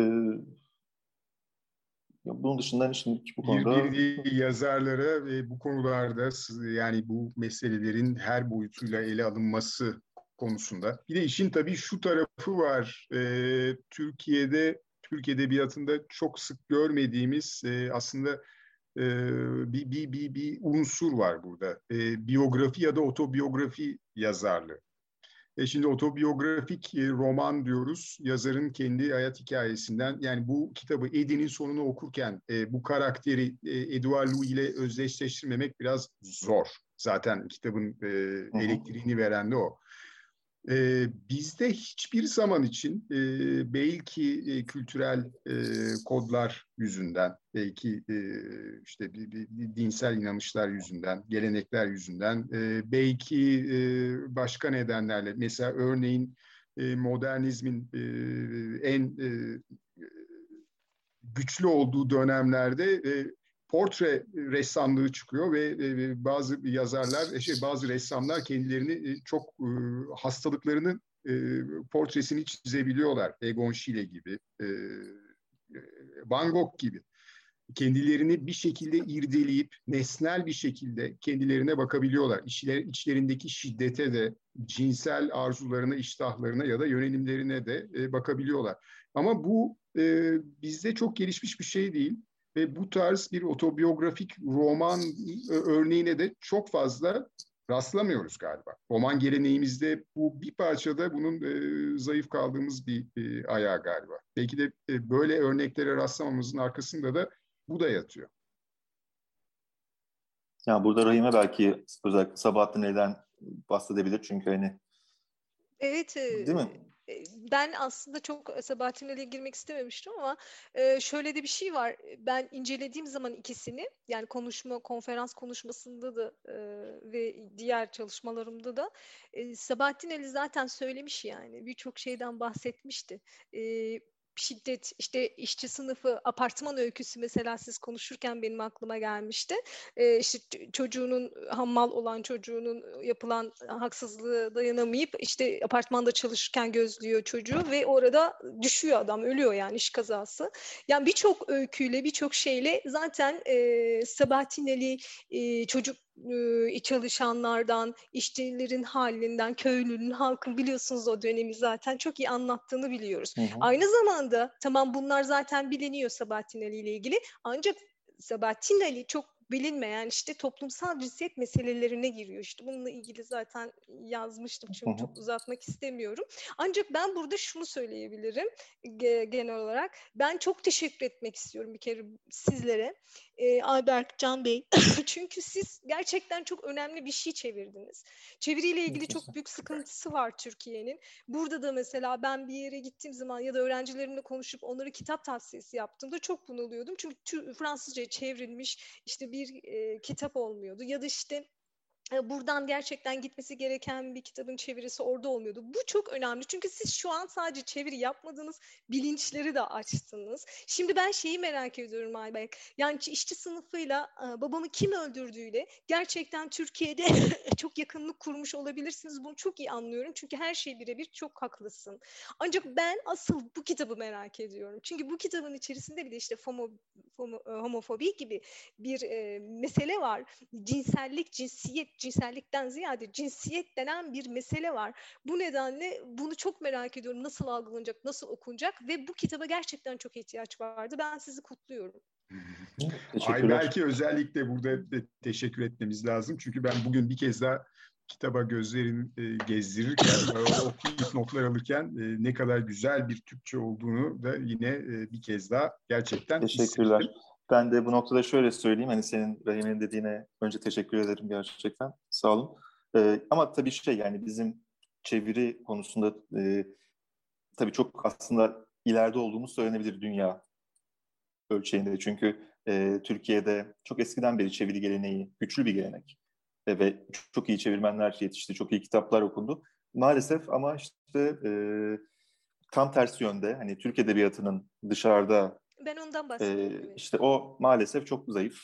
Ee, yani umarım bu bir şekilde yani çünkü bunun için bu, bundaki bazı sorunları tabii biliyorum hani çok hani uzun mesele tabii ama e, umarım onlar çözülür. E, daha geniş, daha cesur kararlar alınabilir. Hani e, illa satış düşünülerek değil.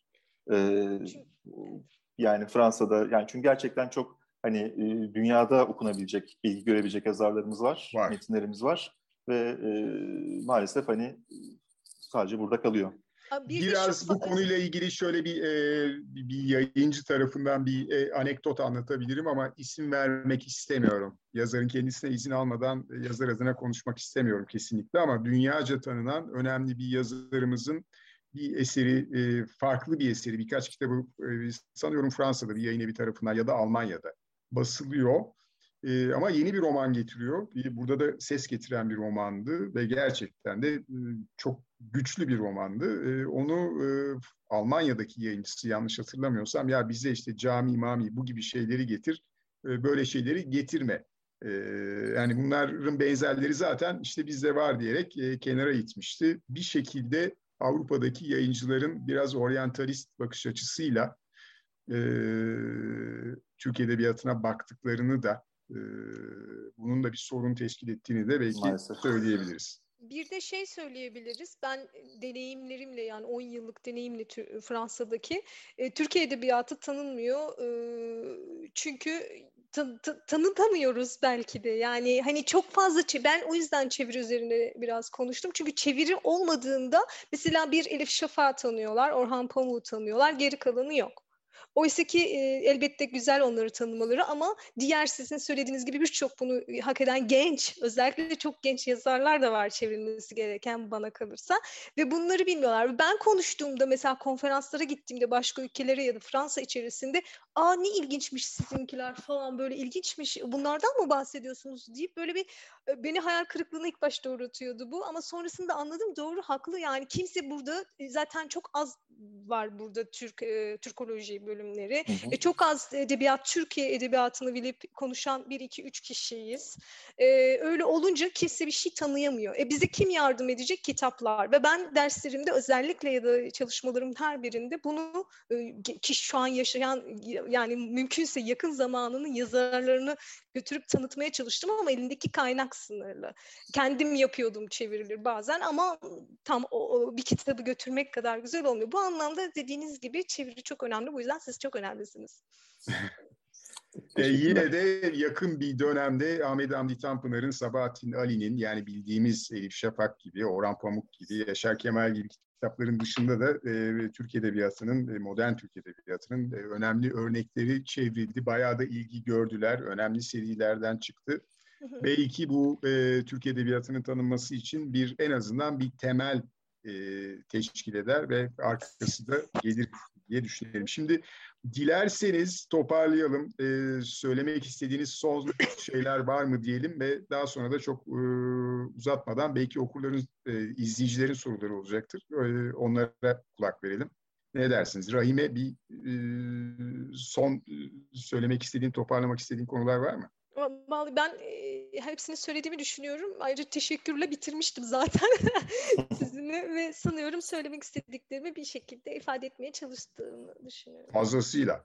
Yok Sarıyer'in lekliler meselesinden de konuşuruz dedik ama ona zaten değindik tamam, bence. Evet. Zaten kitabın dışına da epey bir çıktık. Bence güzel de oldu. Kitabı da anlatarak e, okumayı bekleyen okurları biraz e, e, çok çok fazla yönelmemek de ettik. Onları e, merakını e, işte engel olmadık. Ayberk senin eklemek istediğin bir şeyler var mı? Benim de şimdi yok. İstersen sorular varsa e, oradan gidelim çünkü ben göremiyorum buradan soruları ama e, ben, e, ben görebiliyor muyum acaba? Ben göremiyorum. Ha, var var merak etmeyin. Bir soru gelmiş. E, Cüneyt Ayral'dan.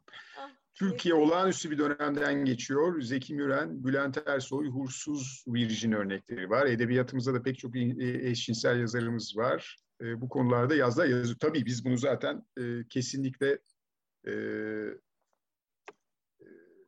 şey yapmadık, yani e, reddetmedik e, o konuda. E, ikinci bir soru var. E, Eduard'ın annesiyle Türkiye'de benzer koşullarda yaşayan birinin söylemlerinin benzerliği konuşuldu. Ama düşünce ve ifade özgürlüğüne gelince Fransa ve Türkiye'deki farkın büyüklüğünden de bahsettiniz. Çok fazla beyin göçü olan e, bu dönemde Ayberk Bey ve Rahime Hanım'ın deneyimleri üzerinden akademi iki ülkede nasıl farklı sosyoekonomik seviye e, arttıkça büyüyor mu diye bir soru sormuş. Biraz akademiye dair bir soru bu. Ee, ne dersiniz? Yani ben bir şey de demek istemiyorum yani. Yani kötü diyeyim sadece ben e, açıkçası. Hani çok Türkiye'de... Bugün e, Türkiye'deki akademinin durumunun iyi ben, yani olduğuna dair bir şey benim, söylemek benim gördüğüm, pek mümkün değil. Yok yani benim kendi gördüğüm kadarıyla e, benim gördüğüm akademinin hiçbir e, unsurunda yani kıyısında köşesinde hiçbir olumlu ben taraf göremiyorum açıkçası. Yani o yüzden şey yani bu da en yumuşatılmış. Görülecek gibi de değil galiba. bu seninle ilgili olmadığı ortada. Başka e, koşullarla ilgili elbette. Bunu Belki aslında birebir e, özellikle Boğaziçi Üniversitesi'nde yaşananlar üzerinden e, deneyimliyoruz, görüyoruz. Akademi sürekli e, saldırı altında aslında. E, Fransızca'da ya çevrilen yazarlardan bahsetmiş e, Cüneyt Ayral. Tabii e, bunlardan biz de demin bahsettik birçoğundan. Elbette ki e, İlhan Berk'i de ekleyebiliriz. Enis Batur elbette ekleyebiliriz. Evet. E, Nedim Gürsel orada yaşayan bir yazar. Latife Tekin aslında e, bu e, konuşmayı yaparken aklıma bir taraftan Latife Tekin de ister istemez geldi. Çünkü özellikle Berci Kristin'in masalları ve Sevgili Arsız Ölüm'le de aslında çok benzer konuları da anlattı özellikle sevgili Arsız Ölüm'de. O da Türkiye'deki Bir de şey var tabii ve... son zamanda e, Türkiye'de çıkmayan ama e, evet. burada Fransızca olarak çıkan Ahmet Altan'ın kitabı var. Dünyayı görmeyeceğim diye çevirmiştim. Evet. Yani en son evet, Dünyayı dair... görmeyeceğim diye geçen gün ben de İngilizcesi karşıma çıktı. Evet. Ve Birçok e, dilde Almanca'da falan çevrildi. Eleştiriler aldığını da gördüm. Başka bir e, soru yanda görüyorum. E, Franz Kafka Babamı Kim Öldürdü kitapları arasında Babama Mektup'la Babamı Kim Öldürdü kitapları arasında bir karşılaştırma yapılabilir mi demiş. Aslında ilginç bir soru. Evet yani yani çok güzel bir makale konusu olur aslında. Evet. yani tabii ki yapılabilir. Şimdi yani sadece şeyden dolayı hani baba figürü e, işin içinde olduğu için değil, e, buradaki iki yazarın e, dünya bakışı evet. aslında çok e, zengin bir karşılaştırma olanağı doğurur. E, çünkü iki yazar da zaten kendisini ortaya koyduğu anda e, etrafını da ortaya koymuş oluyor. Onu çok güzel açıyor bize. E, kendi dünyasını çok güzel açıyor. O yüzden e, çok güzel bir okuma olabilir tabii. Bence iyi Sanki, bir makale e. Evet, e, dönemsel olarak çok farklı baba figürleri var bir taraftan. Yani benzerlik kesinlikle var, bir baskı var ama e, Kafka'daki baba figürünün e, gücüyle e, sanki Edouard Louis e, Edin'in sonundaki baba figürünün gücü arasında biraz biraz farklılıklar var. Öbüründe daha büyük bir hiyerarşi var gibi geliyor bana. En azından dönemsel olarak da. Ama işte o e, yani Kafka'dan bugüne geldiğimizde o babanın nasıl iyice hani e, hani devlete dönüşmesi aslında. Belki yani sadece bizim babamız değil de tek bir baba figürü değil de aslında hani e, daha da büyük bir ölçüde e, babaya dönüşmesi hani e, daha kitlesel bir e, büyük öteki gibi öyle bir evet öyle bir şey dönüşmesi tabii. Zaten hani çok da hani e, bilinmeyen bir şey değil tabii bu yani. E, giderek hani o gücünü ataerkil gücü giderek kullanan onun üzerine oynayan zaten bir sistem içindeyiz. Ee, ama tabii Kafka gibi yazarlarda işte bunun ilk zamanlarını, o nasıl doğduğunu, nasıl bunun beslendiğini, nasıl e, o temellerinin atıldığını aslında görmek için e, güzel evet. bir yol. Evet, evet. Ee, bir yorum var. Mamme City'de demin aslında Latife Tekin'i biz de anmıştık ister istemez. Ee, e, Mamme City'de de Latife Tekin'in iki roman birden yayınlamıştı 2-3 sene önce. İşçi sınıfının güzel ve çıplak anlatılıyor. E, Fransızca çevrildi mi bilmiyorum demiş. Sanıyorum çevrilmedi e, ama e, çevrilse ne kadar iyi olur. E, bir e, soru daha var. Batı yazın dünyasında Türk edebiyatına karşı olan oryantalist tavrın bir benzeri e, Türk LGBTİ yazınında görebilmek mümkün mü? Yani edebiyat dünyası LGBTİ yazarlarına da bir parça böyle dışlayıcı bir e, bakışla bakıyorlar mı diye sanıyorum e, bir soru geldi. E tabii Aslında, bakıyorlar. Çok pardon. Pardon. Tabii E, aslında benim söylediğim gibi baştan yani e, e, Edouard Louis'nin uzun süre kendi yazdığı dosyasını yayınlatamamasının altındaki en büyük sebeplerden bir tanesi yani. Şimdi Edouard Louis bunun sembolü haline geldi. Artık bundan sonraki e, cinsel yönelim farklı olan insanlar da e, bundan beslenip rahatlıkla yazacaklar ama gene de hani lezbiyenlik konusunda çok daha rahat yapılan bir şey. Ancak bu bu, bu kısımda biraz tabii bir, sadece Edouard Louis'de bu da yok işçi sınıfı vesaire bir politik duruş, siyaset de var.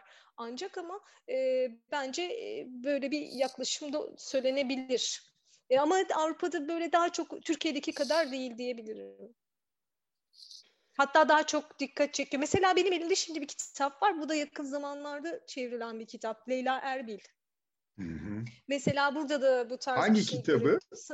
Une drôle de femme. Tuhaf bir kadın. Tuhaf bir kadın. Evet. Ee, tuhaf bir kadın da çok e, daha önce Türk edebiyatının pek girmediği yerlere e, giren, işte çok cesur, e, fazlasıyla cesur, e, fazlasıyla iyi yazılmış, çok farklı yerlerden bakan olağanüstü romanlardan biri ve o karşılığı bu. Yani burada bir çeviri yapıldı ve bu, bu e, zaten feminist bir yayın evi ve bu tarz yayınlar yapmaya çalışıyor. Birçok feminist yayın evi, birçok e, LGBT koruyan yayın evleri bu aralarda sıkça karşıma çıkıyor ve ben de çok besleniyorum.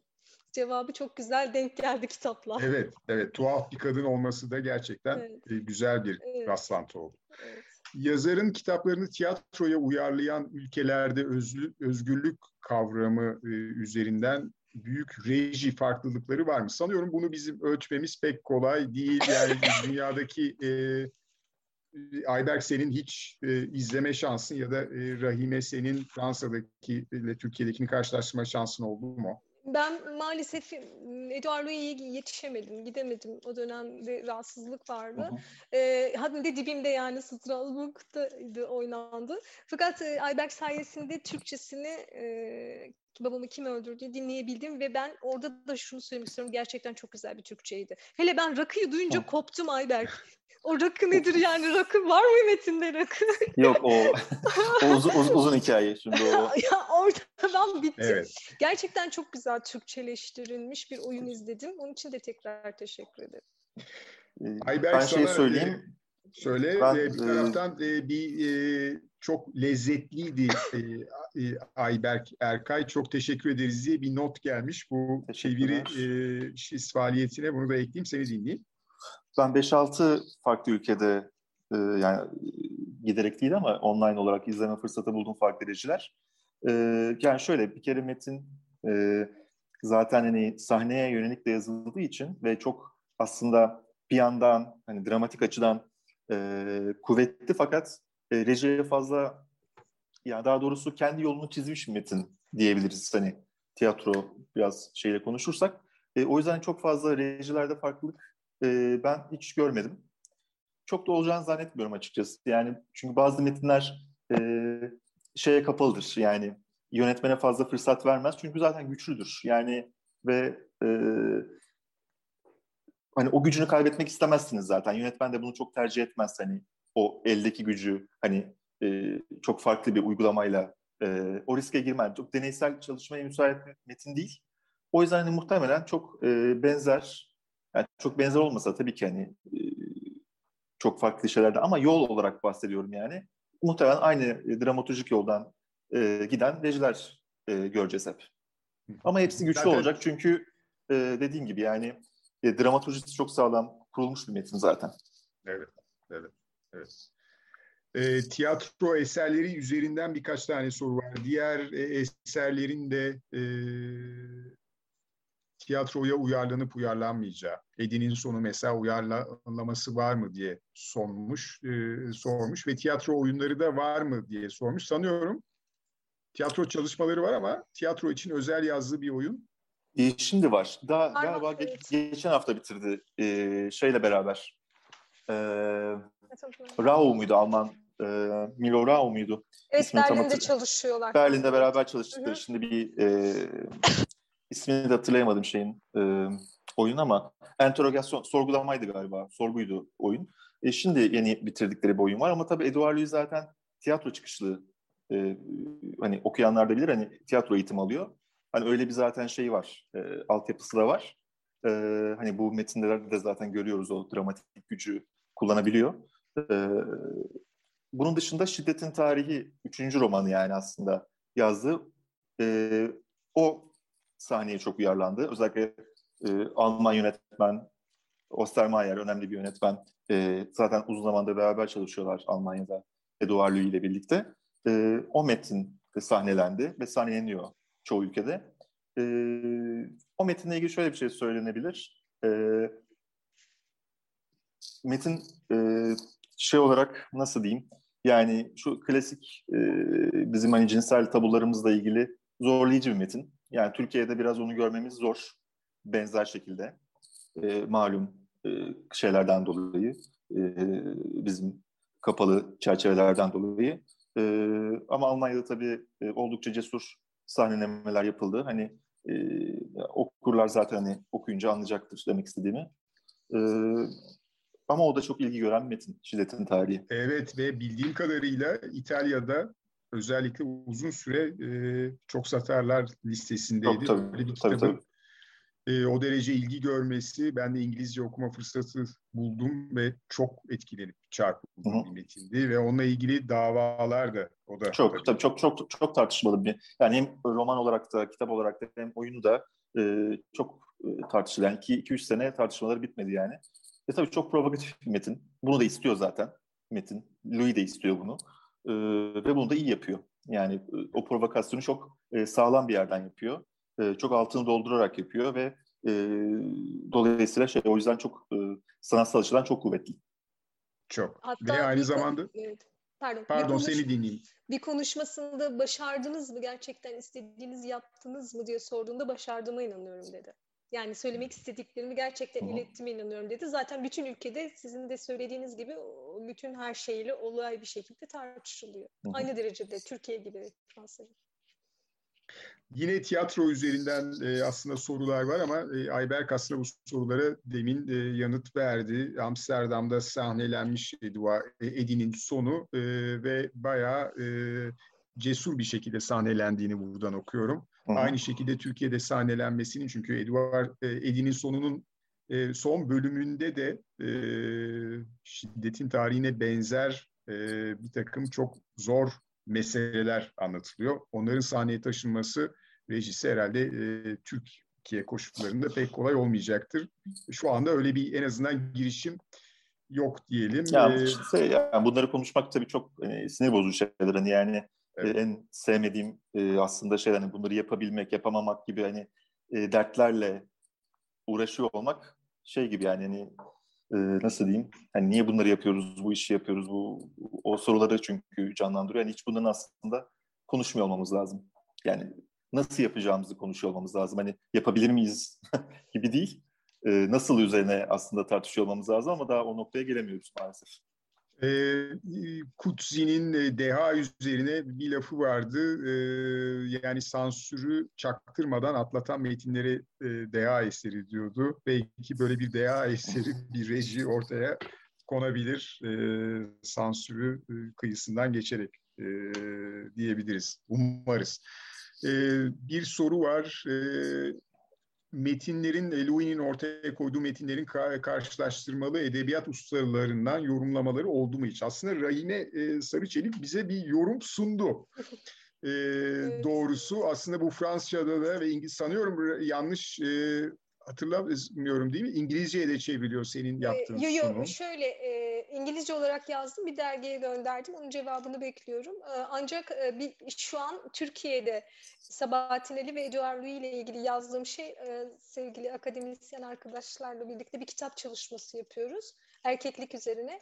Orada e, çıkacak. Çok yani güzel. Türkiye'de Bence Edebi, Eduard Louis ve Sabahattin Ali karşılaştırması işte. Evet. En azından bu konuların tartışıldığı gerçekten Eduard Louis üzerine. Çünkü Eduard Louis'nin e, Türkiye e, e, okurlarıyla karşılaşması 6 ay en fazla ve asıl e, en önemli yani onu daha iyi tanıyacağımız kitap 5 gün sonra çıkacak, e, okurlara ulaşacak. Dolayısıyla e, karşılaştırmalı edebiyat alanında çalışan edebiyatçıların e, çalışmasına imkan e, bir, vermesi için belki bir sürenin daha geçmesi lazım. Ama şimdiden Rahime Sarıçelik başlamış. İki, ee, iki romanını kitap... zaten alıyorum. Babamı kim öldürdü ve Ece'nin sonunu alacağım zaten. Ve bu kitapta herhalde yakında çıkacak öyle mi? Ne ee, zaman? Yakın, çok yakın zamanda çıkacak. Harika. İsmi belli mi? Belki ee, yok henüz merak bir şey ederler. henüz değil ama e, erkeklik çalışmalarını üstlenen işte Murat Göç gibi e, bu konulara eğilen akademisyenlerle birlikte hazırlıyoruz şu an. O kitap çıktığı anda haberimiz olsun ki biz de her kanaldan duyuralım e, ve Edouard Louis'e de farklı açılardan Peki. bakma şansımız olsun. E, başka bir soru var mı diye bakıyorum. Nurdan Gürbilek e, gibi mesela bir edebiyatçı baba figürü üzerinden e, e, karşılaştırmalar yapabilir demiş. Ne kadar güzel olur. Onun için herhalde e, biraz bir süre beklememiz gerekecek. E, naklen baba yayın... Her zaman, e, baba figürü her zaman bizim edebiyatımızda var oldu biliyorsunuz. Özellikle Osmanlı döneminde Osmanlı'nın çöküşüyle birlikte babanın e, yani baktığınız zaman bütün ilk e, Türk edebiyatındaki ilk romanlarda baba hep ölmüştür.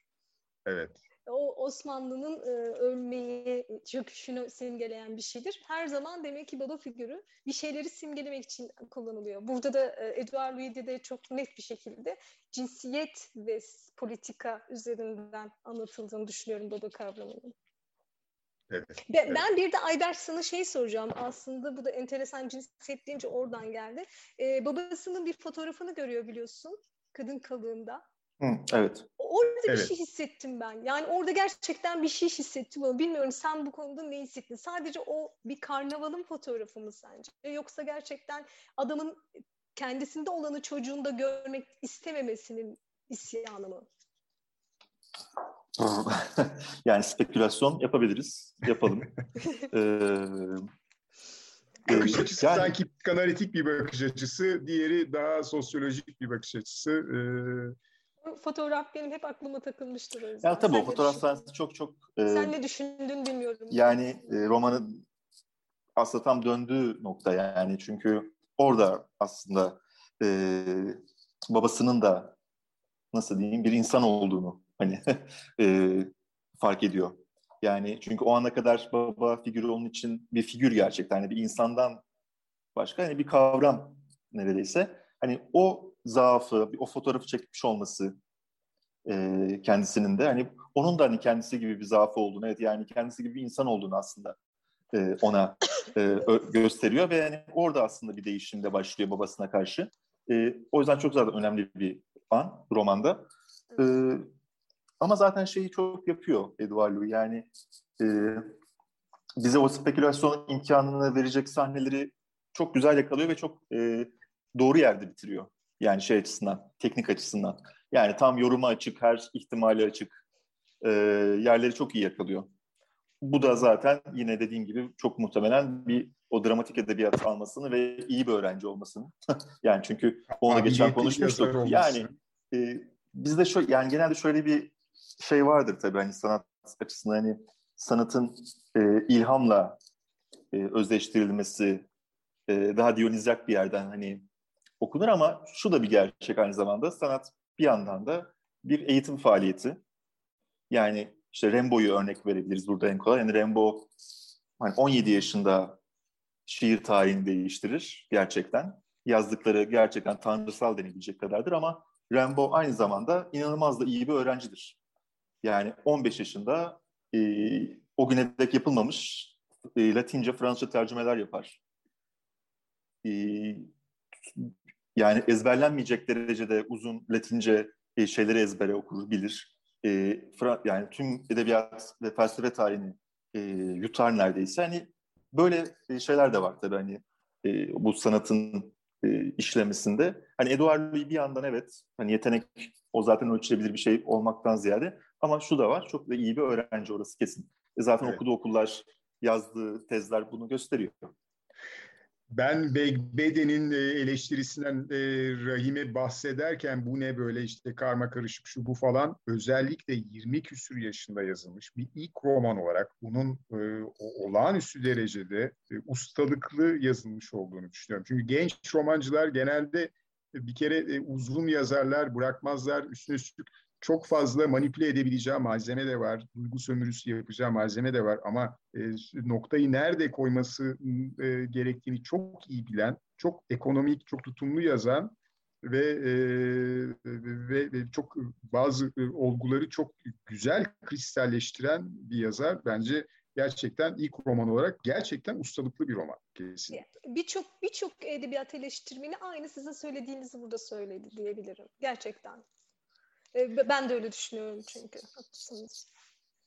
Pekala sanıyorum e, sorular da azaldı. E, biz de e, her açıdan aşağı yukarı elimizden geldiğince sizin sayenizde bakmaya çalıştık ve birçok konuya siyasetten edebiyat e, tarihine, deha kavramına hatta yerde e, sosyolojiye, e, günümüz siyasetine ve e, cinsiyet ayrımcılığına dair bir sürü konuyu e, belki de hakikaten yazarın e, yakışacak şekilde e, kısa süre içerisinde kapsadık. Bence e, geceyi, akşamı burada sonlandırabiliriz.